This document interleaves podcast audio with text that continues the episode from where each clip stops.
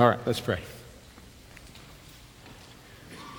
Father in heaven, we pray now that your Spirit will continue speaking to us now that we are at an enlightened place.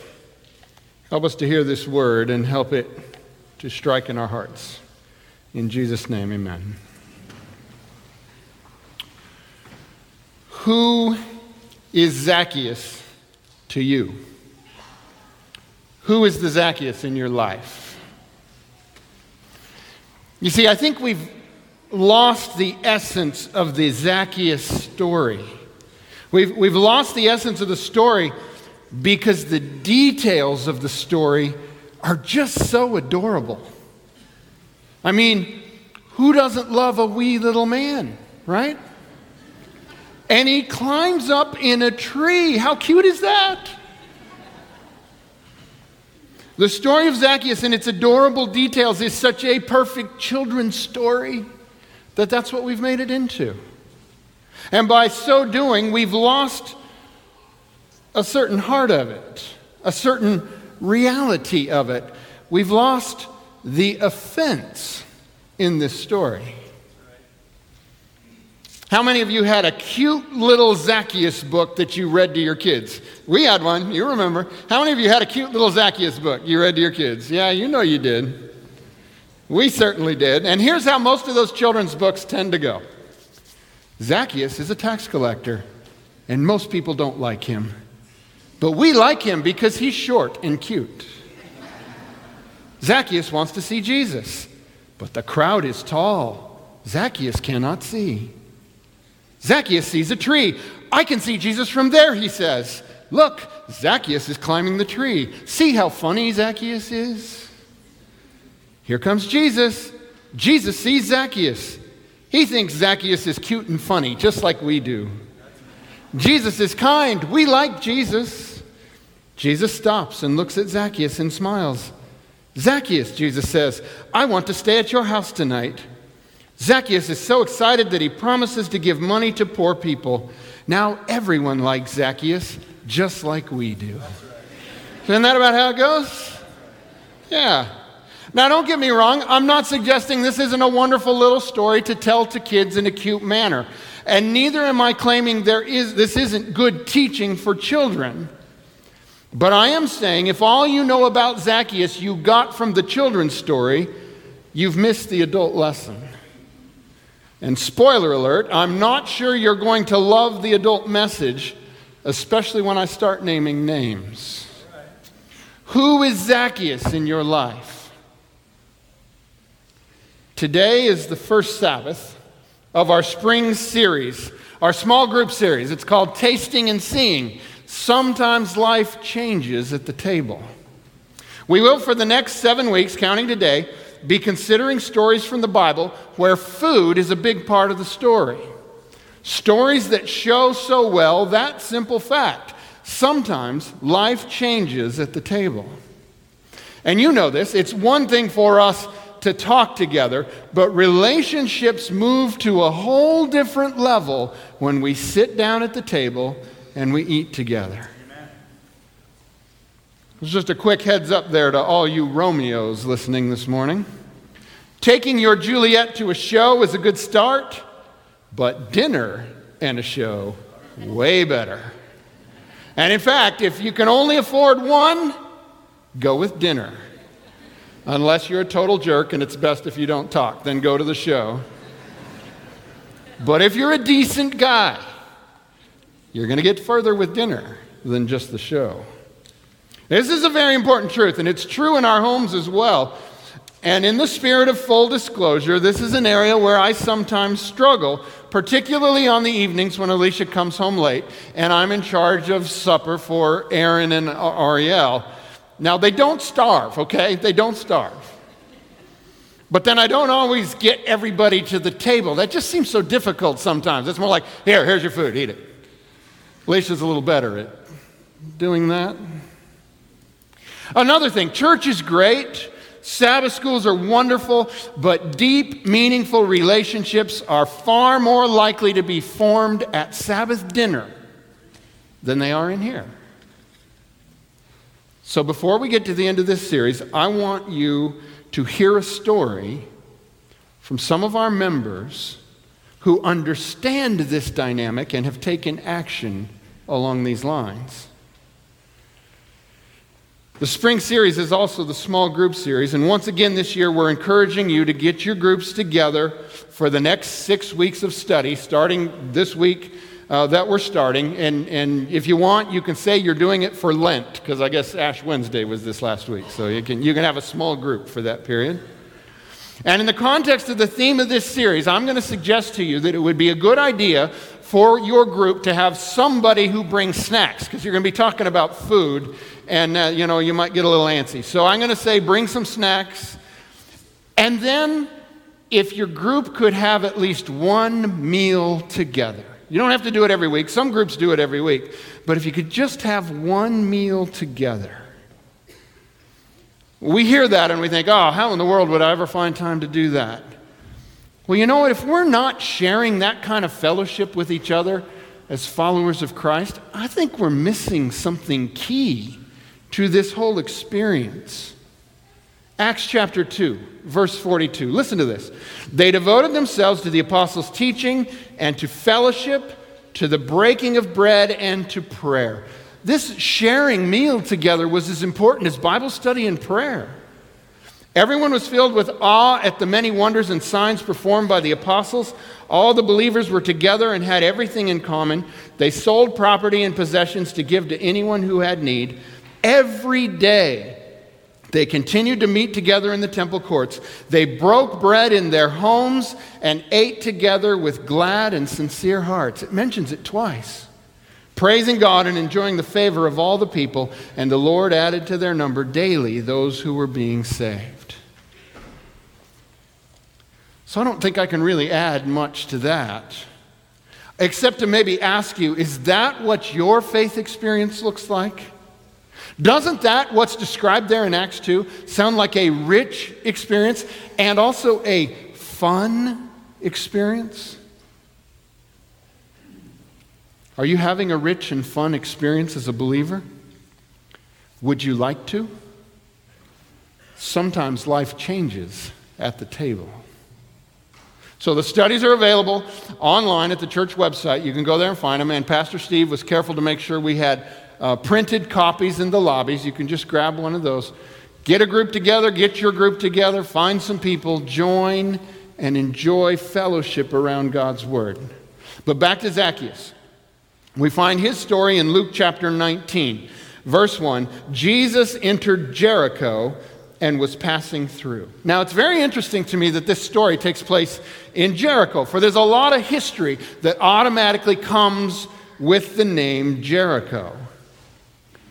For instance, Jericho was the first point of resistance that the children of Israel encountered when they crossed over the Jordan into the land of Canaan.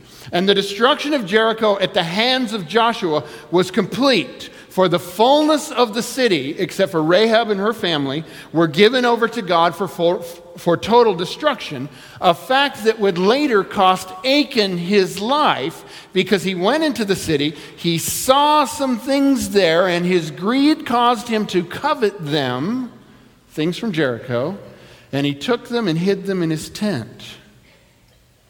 Now, so intense was Joshua's zeal in the destruction of the city that he spoke these words after it was destroyed. Joshua 6, verse 26.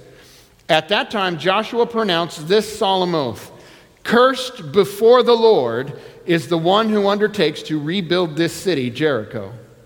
At the cost of his firstborn son, he will lay its foundations.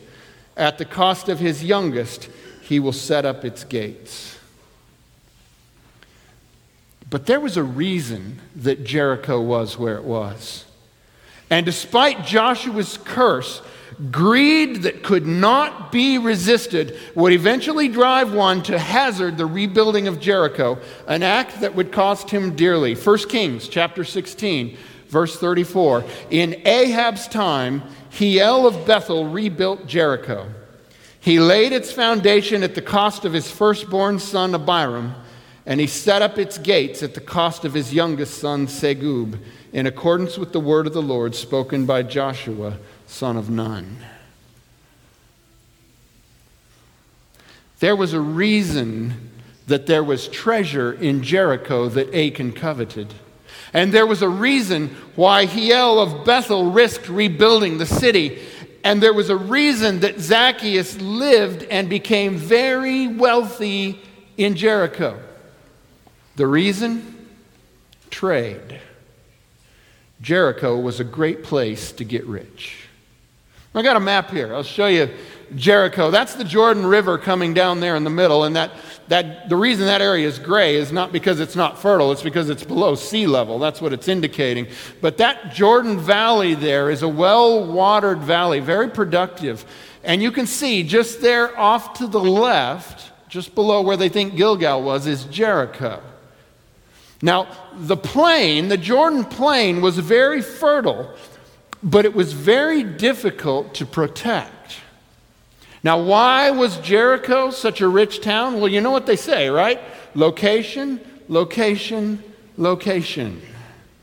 You see, Jericho sat not down in the plain where it was hard to defend, but up against the hills where you could more easily defend the city. But there was no way you could live up in those hills except for the fact that where Jericho sits, there's a large number of natural springs that come out of the ground there and continuously flow throughout the year. This becomes incredibly important because the summer months in Jericho are over 100 degrees on the average day, and it doesn't rain for nearly five months. So here was a defendable place near the riches of the Jordan Valley that had water. But not just that, just a little ways over from Jericho was a winding, narrow passageway called the Wadi Kelt. I have a picture of what it looks like that wound up through a canyon and led all the way up to the city of Jerusalem and the cities of the hill country, and then by extension over the top and down to the cities along the shore of the Mediterranean Sea. Now, this was a rough transit, but it was about the only way you could get through. And so rough is this road, the Jericho Road, that this is, in fact, the, the place where Jesus tells the story about the Good Samaritan coming down this road. You can imagine if you were a trader and you were coming down the road and you were getting to the end of it, you'd be eager to see this next picture. This is the scene as it opens up out of that narrow canyon into the riches of the Jordan Valley. And the first place you would come to when you got out of the Wadi Kelt was the city of Jericho. Location, location, location. This is why Jericho was where it was. It was a great place for doing business. And to no one's surprise, it was also a great place for collecting taxes. Luke 19, verse 2 A man was there by the name of Zacchaeus. He was a chief tax collector and was wealthy. So Zacchaeus was collecting taxes in Jericho and apparently doing so quite profitably. Now, I know no one really likes the IRS, especially this time of year. But whatever enmity we might have for that particular federal agency is nothing compared to the hostility directed towards tax collectors in Jesus' day. Why? Well, number one, they were dishonest. They had a habit of taking more from you than they had to. Number two, even though they were of your people, they were raising money for Rome, the foreign pagan oppressive power that was dominating you. For another thing, frequently their lifestyle was anything but moral or modest. And if you were to have lived in Jericho in those days, the chief tax collector, Zacchaeus, likely everyone in town would have voted him least likely to ever be the main character of a cute children's book. Nobody saw that coming. Who is Zacchaeus for you? Who is Zacchaeus in your life?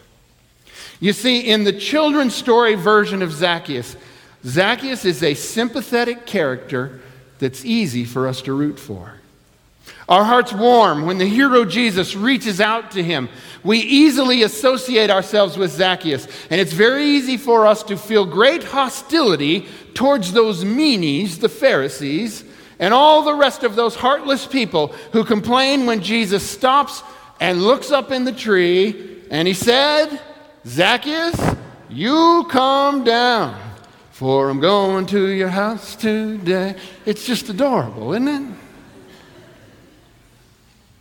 But I can, at this moment, make a single connection with Zacchaeus that will, for many of you here today, forever change this story of Zacchaeus from a story you love to a story that will bother you for the rest of your life. And in a moment, change you from being a sympathetic onlooker within the story to a ticked off demonstrator chanting, He has gone to be the guest of sinners. So, are you ready? Ready for the connection? Zacchaeus isn't a Syrian refugee. Zacchaeus is Donald Trump. And yes, I just went there. Listen to the story. Jesus entered Jericho and was passing through. A man was there by the name of Zacchaeus. He was a chief tax collector and was wealthy. He wanted to see who Jesus was, but because he was short, he could not see over the crowd. So he ran ahead and climbed a sycamore fig tree to see him, since Jesus was coming that way. When Jesus reached the spot, he looked up and said, Zacchaeus, come down immediately. I must stay at your house today. So he came down at once and welcomed him gladly. All the people saw this and began to mutter, He has gone to be the guest of a sinner. You can see it, can't you? Now, I don't presume to know anything about the spiritual life of President Trump. That's not the basis of my comparison. I have no idea whether or not Mr. Trump would have climbed a tree to see Jesus, but that's not the point. The point is, Zacchaeus was not a helpless refugee. He was a man of power and a man of wealth, and one who had a lot of people who didn't love him for very good reasons. So I can only just imagine the chuckles we would have had sharing on Facebook all the political cartoons that we would draw and the memes generated to mock Zacchaeus' treetop encounter with the Lord. You can imagine it, right? We'd have made a lot of fun of that. And since we're on the subject of mockery, perhaps you would indulge me a quick aside. I have seen and heard President Trump being mocked multiple times for saying 2 Corinthians instead of 2 Corinthians. And I suppose it's true enough that it is a mistake that shows he's not particularly familiar with standard American Christian vernacular when he quotes Scripture. But do we really want to mock someone who is trying to quote Scripture just because they aren't very good at it? I mean, as long as they're not quoting it out of context, are we really that worried about it? Or is it just a little mean spirited? And as a further point, those who are making the biggest deal about this seem themselves to be oblivious to the fact that in certain English speaking parts of the world, and particularly in scholarly literature, what they say is 1 and 2 Corinthians. I'm listening to a theological book right now by the Anglican author N.T. Wright, and they say 1 and 2 Corinthians and Thessalonians. It's not that weird. So let me give this warning. We must be careful when we mock to truly know what we mock, lest the ones we mock turn out to be ourselves. Or maybe, maybe it's not best for Christians to be mockers in the first place. That applies to both sides of the aisle. You know who you are. And just so you don't think I'm being partisan, I used to say the same thing during the days of President Obama to some in this congregation who thought it was amusing to mock. I'm not saying we have to agree. And I'm not saying folks are wrong to push for a different direction in policies, but I am saying how we go about expressing ourselves matters. And some ways of doing things that are perfectly acceptable in the world just aren't good enough for God's people. So don't get caught. But enough meddling. Back to Zacchaeus, verse 5. When Jesus reached the spot, he looked up and said to him, Zacchaeus, come down immediately. I must stay at your house today. So he came down at once and welcomed him gladly. All the people saw this and began to mutter, He has gone to be the guest of a sinner. But Zacchaeus stood up and said to the Lord, Look, Lord, here and now I give half my possessions to the poor, and if I have cheated anybody out of anything, I will pay back four times the amount. And all the people said, Don't say amen, because that's not what all the people said. And all the people said, Yeah, right. I mean, really, put yourself in the story. You see the problem here. It's unbelievable. This guy has fraudulently stolen from the people for decades, and suddenly he's going to turn his life around? Yeah, right. He's gone to eat with a sinner.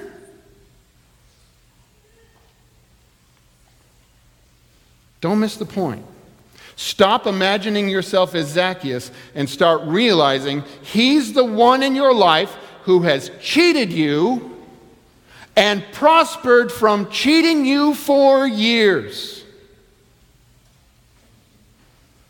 And this is where the children's books have gotten us a long way from the hardest lesson of the story.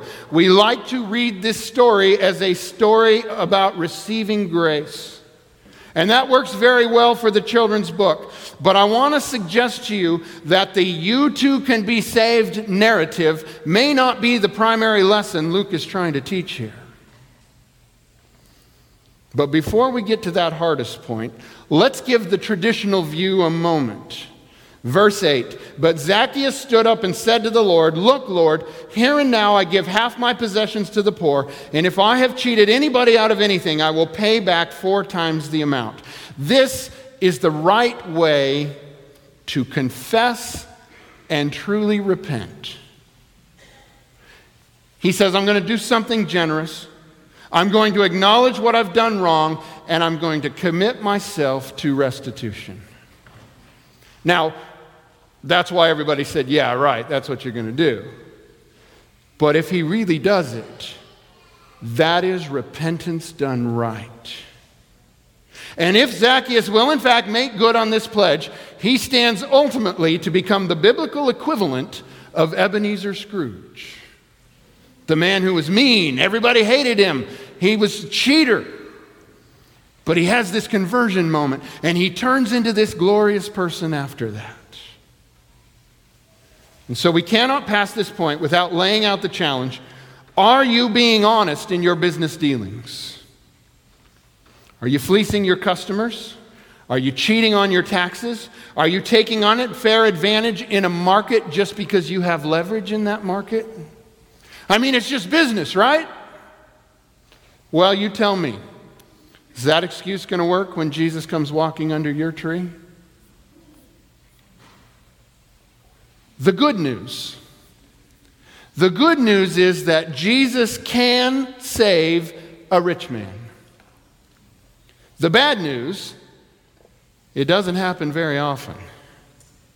And it is difficult, particularly for the rich man. So I ask you, does anyone here need to not just confess, but also repent? Of what you're doing in business. But now, as hard as what has just been said might be for the ones to whom it applies, here comes the part that's hard for the rest of us. And it comes in Jesus' words. Verse 9 Jesus said to him, Today salvation has come to this house because this man too is a son of Abraham. For the Son of Man came to seek and to save the lost. Doesn't it just tick you off when Jesus saves your enemies? Sure made Jonah mad. And shouldn't there be a rule that if someone does something bad enough, they shouldn't be allowed to be called a son of Abraham anymore? Couldn't we vote that or something? And isn't it frustrating sometimes that the Son of Man came to seek and save the lost instead of coming to make the lives of the saved easier? Wouldn't that be better? So you see, the story of Zacchaeus is not just a cute little children's story. Instead, it's like Jesus went to visit Washington, D.C. And instead of lunching with one of the most erudite and godly men inside the Beltway, Senate Chaplain Barry Black, who, by the way, if everything goes according to plan, will be a guest speaker here next February. We're looking forward to that. But nonetheless, it would be like Jesus went to visit Washington, D.C., and instead of visiting with Senate Chaplain Barry Black in his office in the Capitol, instead, Jesus went down the street and stayed at the White House with a loudmouth rich guy who doesn't know the difference between 2 Corinthians and 2 Corinthians. That's what it's like. That's what Jesus did.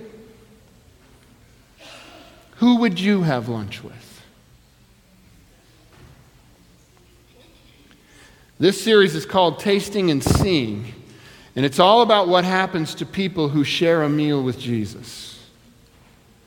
I hope, in part, that I have ruined this story for you going forward, and that you will no longer just view it as a cute children's story, but instead will see it for the offense it really is. One point the story makes clearly enough. Most of us aren't as merciful as Jesus is.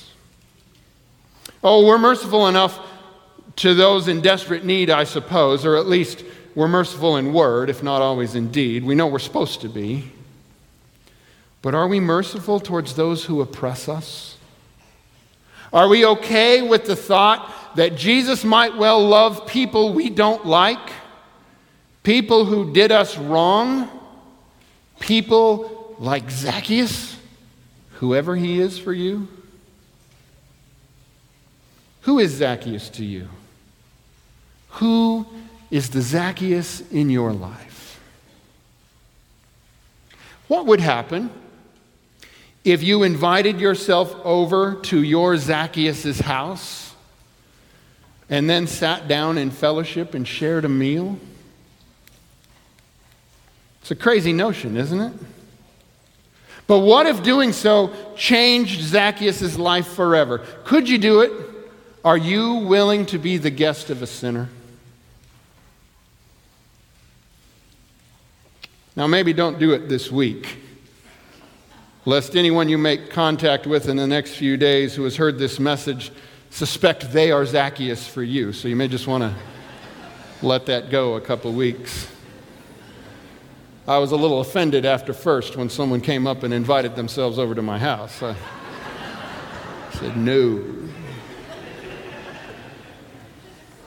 But maybe by the end of the series, you give it a shot. Sometimes life changes at the table. Jesus has shown us in this story how our willingness to fellowship with the Zacchaeuses in our lives can be the key moment when Zacchaeus, the greedy cheater, becomes Zacchaeus, the friend of the poor. I know it's a big ask. And it might not even work. I'm not guaranteeing anything. So you can just sit and think about it in your tree for a while. Oh, wait, what's this? Is that Jesus under your tree? And what is he saying? That he's coming to your house today? Well, then, Zacchaeus, you had better climb down and get going. It looks like Jesus is coming to your house today because most of us or Zacchaeus to somebody. Sometimes life changes at the table. Let's pray. Father in heaven, you have been merciful to us, and we have not deserved it. Help us to be able to show mercy when you show mercy, even to those who've done us wrong. It will take grace for that to happen. I pray you give it to us. In Jesus' name, amen.